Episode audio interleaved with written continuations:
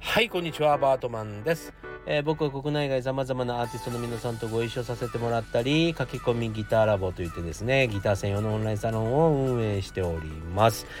えー、この駆け込みギターラボはオンラインサロンなんですけども漢字としては駆け込み寺困った時お悩みを聞いてもらえる、えー、そんな場所があったらネット上にあったら便利だなぁと、えー、ヤフー知恵袋みたいなことができるといいな。ぁでも専門職の人が答えないとダメだよね。じゃあ僕が答えよう、え僕が徹底的に答える、えオンライン、サービスがあるといいなぁと思ったことで、え発足しました。えー、というわけでですねこちらはうさぎさんコースっていうのと、えー、亀さんコースっていうのとありまして、えー、亀さんのコースの方はですね無料で、えー、今ならですね入会していただくと亀さんコースの方はですね入会していただくと10本の無料レッスン動画がプレゼントになってます、えー、リンクの方からチェックしてみてください。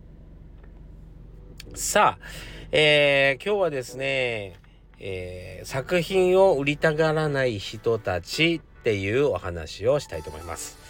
えー、その前にですね、ちょっと昨日のね、お話をしたいと思います。えー、昨日ね、僕ね、もう憧れのギタリストを見に行ったんですよ。えー、ビルボード東京ですね。ビルボード東京でですねジェフ・バクスターというギタリストがいます。はい。このジェフ・バクスターもちろん普通の人は知らないと思いますがなんとですねスティーリー・ダンっていうまあ世界中にファンがいる素晴らしいバンド、えー、しかもですねビルボードのビルボードじゃなかったかな。ビルボードかなんかのあ違う違うブロードだったかな。ちょっと忘れましたけどその立ち上げの時にですねこけら落としをやったりとか、まあ、世界で一番、えー、いい音でライブをするライブバンドとしても有名、えー、世界では名作が有名、えー、そのアルバムを語った本も大ヒットみたいな、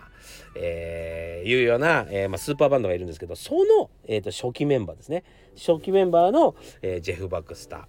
えー、ジェフ・バックスターはですねその後も、えーと、ドゥービー・ブラザーズもね、えー、含めてですねすごいもうレジェンダリーなバンドに数々在籍したりとかですね世界の名盤で、えスタジオミュージシャンとしてギター弾いたりとかすごいギタリストがいるんですよ。でもう僕も子供の時にジェフ・バックスターを見てこの人むちゃくちゃすごいじゃんかっこいいなと思って。た、えー、一人でしたね、えー、でもただあのバンドを渡り歩いてるのでですねあの日本にツアーに来るっていうことがあのずっと長くバンドにいてくれないので日本に来るってことがないんですよ。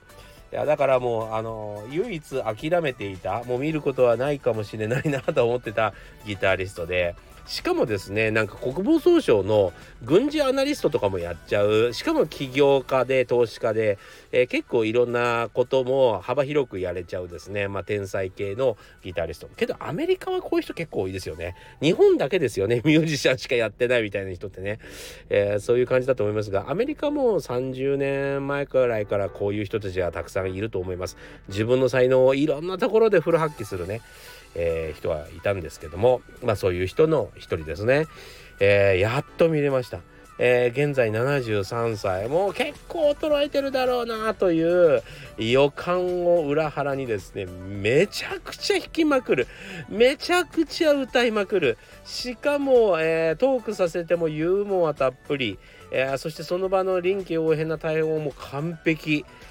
えー、しかもですねえっとギターというのは足元でねあのボタンを押して音を変える装置エフェクターというものを使っているんですが、えそれなんかですねいつの だあれ1990年代に出たエフェクターだと思いますけど今ではですねヤフオクなんかで1000円ぐらいで売ってる、えー、そんなエフェクターを未だに使ってらっしゃいましてバキバキにいい音出してました。もう信じられないようないい音出してですね、えー、いやまあ物じゃないんだなと。やっぱりその人のね声帯ですから。ねボーカリストにとって声帯と同じですからエフェクターっていうのは、えー、その部分を簡単には変えない。まあそんなところもですねやっぱりレジェンダリーな感じがしましたね。いやーほんと素晴らしいライブでしかもユーモアあふれる、えー、バンドの演奏展開でですね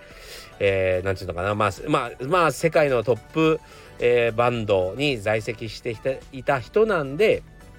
その世界のトップ有名曲をね、えー、演奏すると見せかけてそれがちょっとアレンジされてたりとか、えー、面白いアレンジになってたりとかですね。まああの本当にねもう見せどころ満載聞かせどころ満載でなんかねすげえ感動しました。いやこんなおじいちゃんになりたいなと。しかも全然指がね全く衰えてないどころか昔見た時よりめちゃくちゃうまいんですよね。テレビで見てた頃よりめちゃくちゃうまくって。いやすごい人はいつまでもすごいんだなと本当に思いました。でリズムも完璧でねバンドも素晴らしくって起点も効いててですね。しかも途中でちょっとあのキーボードの人キーボードの人がと機材トラブルでね、えー、演奏が止まっちゃったっていうかまあ始められなかったんですけどそしたら突然あのベンチャーズの曲を弾き始めて、えー、演奏してみせたりとかですね、えー、昔のドゥービーブラザーズとかの話の、えー、ちょっと話をしてくれたりとかですね、まあ、それぜぜひあの実際行って聞いていただきたいんですけど、えー、そんな素晴らしい話も聞かせてくれたりとかもう本当にね、あのー、大満足の1時間半でしたね。はい、というわけでですねまだ今日、えー、この後、えー、もうそろそろ始まっちゃうのかな、えー、ビルボードの方で最後の公演が今日一日ありますので、ぜひ皆さん、関東圏の方はですね、行っていただきたいなと。ファーストセットとセカンドセット。セカンドセットは7時半からなので、まだ間に合うかなと思うのでね、えー、興味がある人は見てください。スティーリー・ダン、ドゥービー・ブラザーズのですね、えー、に在籍した、スーパーギタリストが、えー、今ライブをやっているよというところでですね、ぜひ聴いていただきたいなと思います。さあちょっとえっ、と 前振りが長くなってしまいましたが今日は作品を売りたがらない人たちっていうお話をちょっとしたいと思うんですよ。これはなんかちょっとなんか僕の愚痴っぽくなっちゃうかな あのー、もうね本当にやっぱ僕も長年やって自分での自分で CD も作ったり曲を、えー、ネットで流してですね、えー、販売したりとかですね、まあ、音楽理論書を売ったりとか、まあ、YouTube をやったりさまざまなコンテンツ作って僕も販売してきました。エンランジメントトレーニングとかね、えー、いろいろやってきたわけですがやっぱなかなか売れないんですよ。ね、なかなか売れない、なかなか、えー、ヒットしないっていうわけですね。でも今はちょっとある程度ヒットの法則が見えてきたので、えー、じっくり取り掛かることができました。でもね、これ、こういうこととは全く意図反してですね、売りたがらない人たちっていうのがいるのを皆さんご存知でしょうかね。えー、作品はね、持ってるんですよ。えー、ただ数が少ない特徴としては、ね、数が少ないですね。えー、全然宣伝とか、えー、その作品を売ろうとしてる感じはないんですけどなんかね、えー、その人のブランドはあったりする。ブランド名はあったりする。それとか、えー、自分の作品例えば音楽だったり、えー、絵だったりいろいろありますがとかギターとかね。そういうものは商品数少ないですけどそのブランド名を、使ったアパレルとか グッズとかはたくさんあるみたいな人たちって結構いるんですよ。販売したがらないっていうね。面白いんですよねこれが。いや売っても売っても売ろうとしても売ろうとしても売れない。勉強すれば勉強するほどいろんな販売方法があって、